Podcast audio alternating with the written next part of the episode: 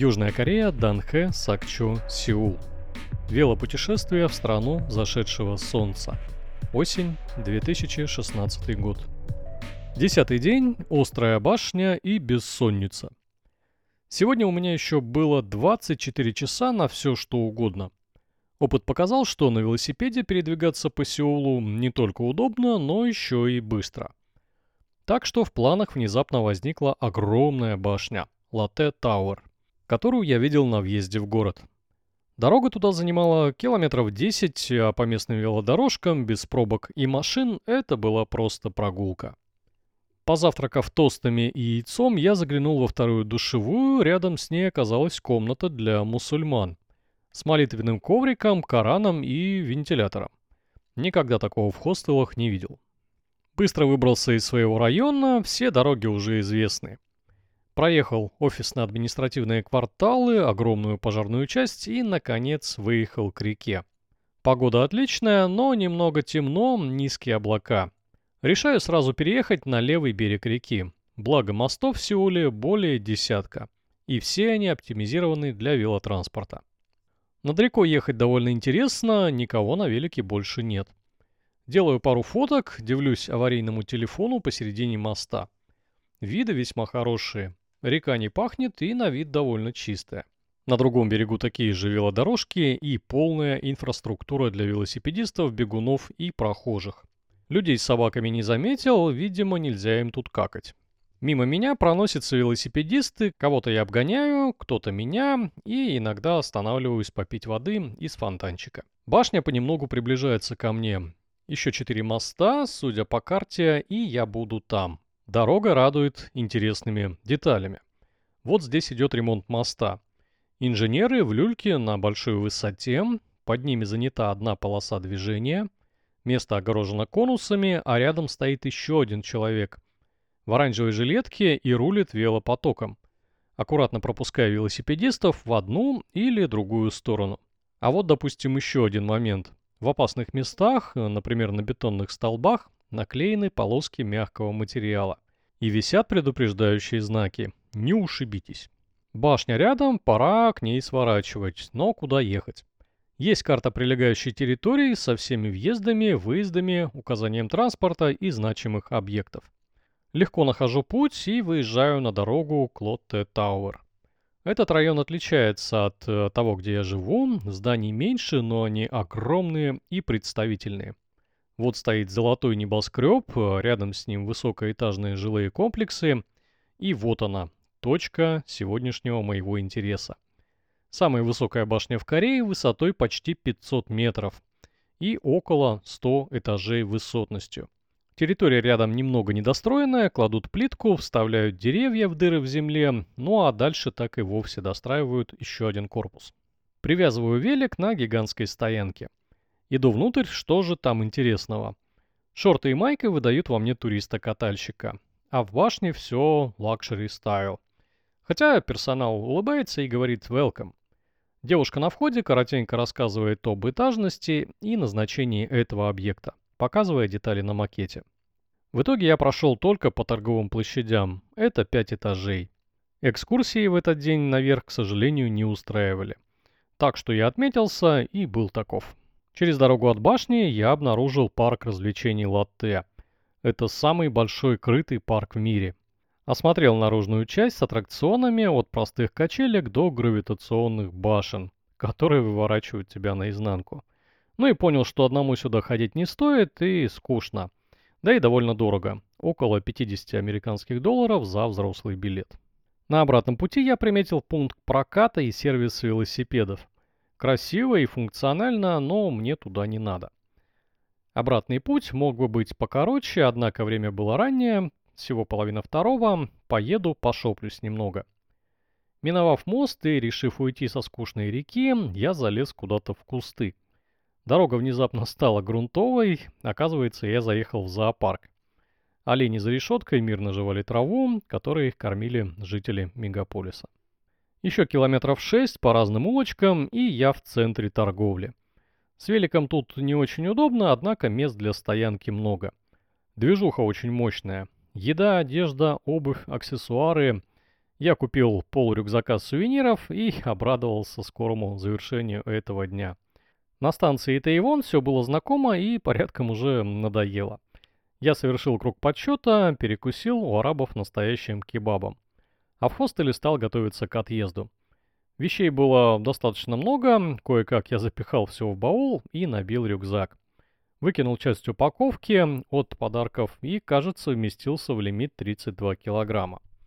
Правда, был еще велосипед, который надо было разобрать, однако авиакомпания «Аврора» перевозит велики бесплатно. А в выходные в метро можно перевозить велики, не разбирая их. Мне везет. Напоследок хозяйка гостиницы Фиона подарила мне корейские палочки для еды и значок I Love Korea. Это было очень приятно. Потом из России я отправил ей открытку. Одиннадцатый день, метро, метро, два самолета и родина. Я думал, как добраться до самолета попроще, и все-таки решил сделать это на метро. И собрать байк уже около стойки регистрации. Стяжки и скотч у меня были с собой. До метро я докатился быстро. Лифт спустил меня к путям.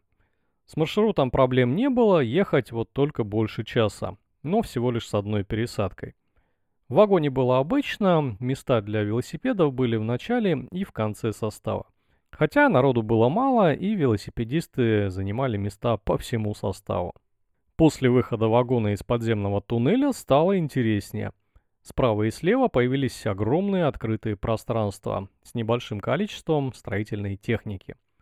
Кажется мне, что это искусственные насыпные территории для строительства Нью-Сеул или Нью-Пусан. Разглядывая эти виды, я доехал до аэропорта Инчхон. Большущее здание, сотни рейсов, тысячи людей. Никакого досмотра на входе, с великом, да не вопрос, заходите. Навигация трудностей не вызывает. Дисплей с рейсами, стрелочки, лифты. Я еще хотел попасть в центр возврата налога с продажи ватт. Тысяч лишними не будут, но однако я не взял специальный чек из магазина, так что ничего не получилось. Время до вылета еще было, но впритык. Самолет компании «Аврора» Сеул-Хабаровск отправлялся в 2 часа, сейчас было 12. Я нашел свою стойку регистрации, увидел тут же немного русских людей и расположился рядом – заняв несколько скамеек.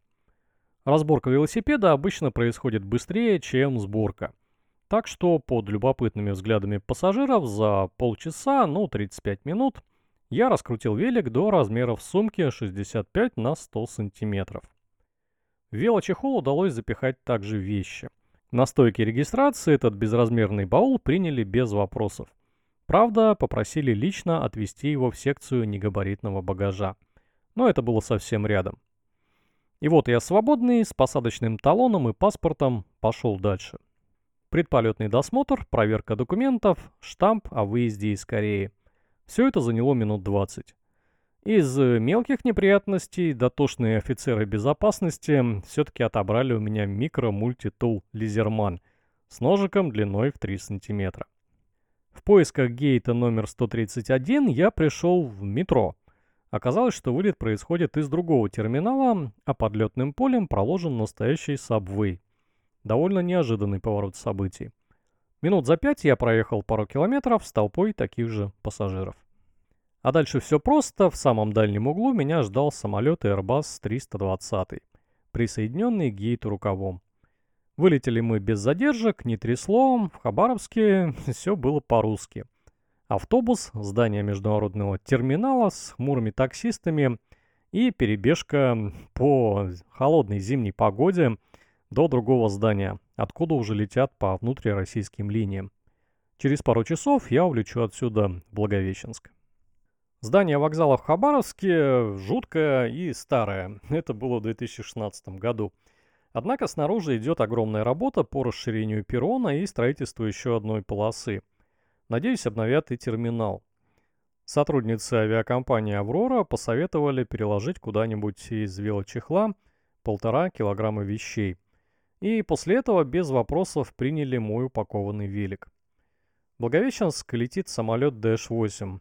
Вполне комфортный, но несколько шумный и медленный.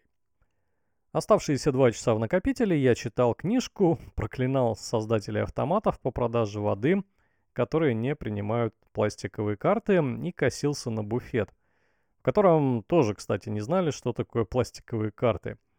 Из развлечений было управление местным телевизором при помощи смартфона. Посадка в небольшой канадский самолет прошла быстро, у него есть свой трап. Мы опаздывали, поэтому пилот, не стесняясь, пробежал метров 500 по взлетке, резко газанул и уже через 2 минуты выключил табло «Пристегните ремни». Смотреть было не на что, за окном ночь, так что, подремав час, я прибыл в Благовещенск. Итак, Республика Корея. Одиннадцатая страна в моем списке путешествий. Я отлично провел время, познакомился с множеством интересных людей, попробовал себя в качестве путешественника-одиночки, и в целом Корея мне понравилась. Это высокоразвитое государство с высоким уровнем жизни, приятным менталитетом местного населения, товарами и услугами на любой вкус. Многие вещи в походе были настолько предсказуемы, что было немного скучно. Но все равно, открытий я совершил немало. Вернусь ли я сюда снова? Возможно, да, но лет через 10, чтобы заново удивиться, как страна может измениться за это время. Огромное спасибо госпоже Чо Юн Ми, директору Владивостокского представительства Национальной организации туризма Кореи. Это очень классно, что вы включили меня в группу. Татьяна Приставка, менеджер представительства НОТК. Сколько было проблем и стыковок именно со мной, и все удалось решить. Огромное спасибо. Ну и, конечно, группа товарищей велосипедистов. Э, с вами было весело, хорошо. И тем более, что мы не катались до этого вместе, но очень хорошо сплотились. Макс, Ким и компания, вы организовали отличную поддержку похода, транспорт, еда, проживание, все было на высшем уровне. И отдельно спасибо за изотоник, с которым я побил свои рекорды по скорости и расстоянию. Помимо текстового отчета, который я сейчас озвучил и переложил вот в аудио, подкаст, я еще снял фильм о путешествии, который вы можете найти на YouTube-канале Михаил Кобзарь. Обязательно посмотрите. И до новых встреч в эфире. У меня еще очень много историй. Следующая будет про Индию. Поход 2022 года. Я проехал там 700 километров. Спасибо за внимание. С вами был Михаил Кобзарь. Всем пока и увидимся.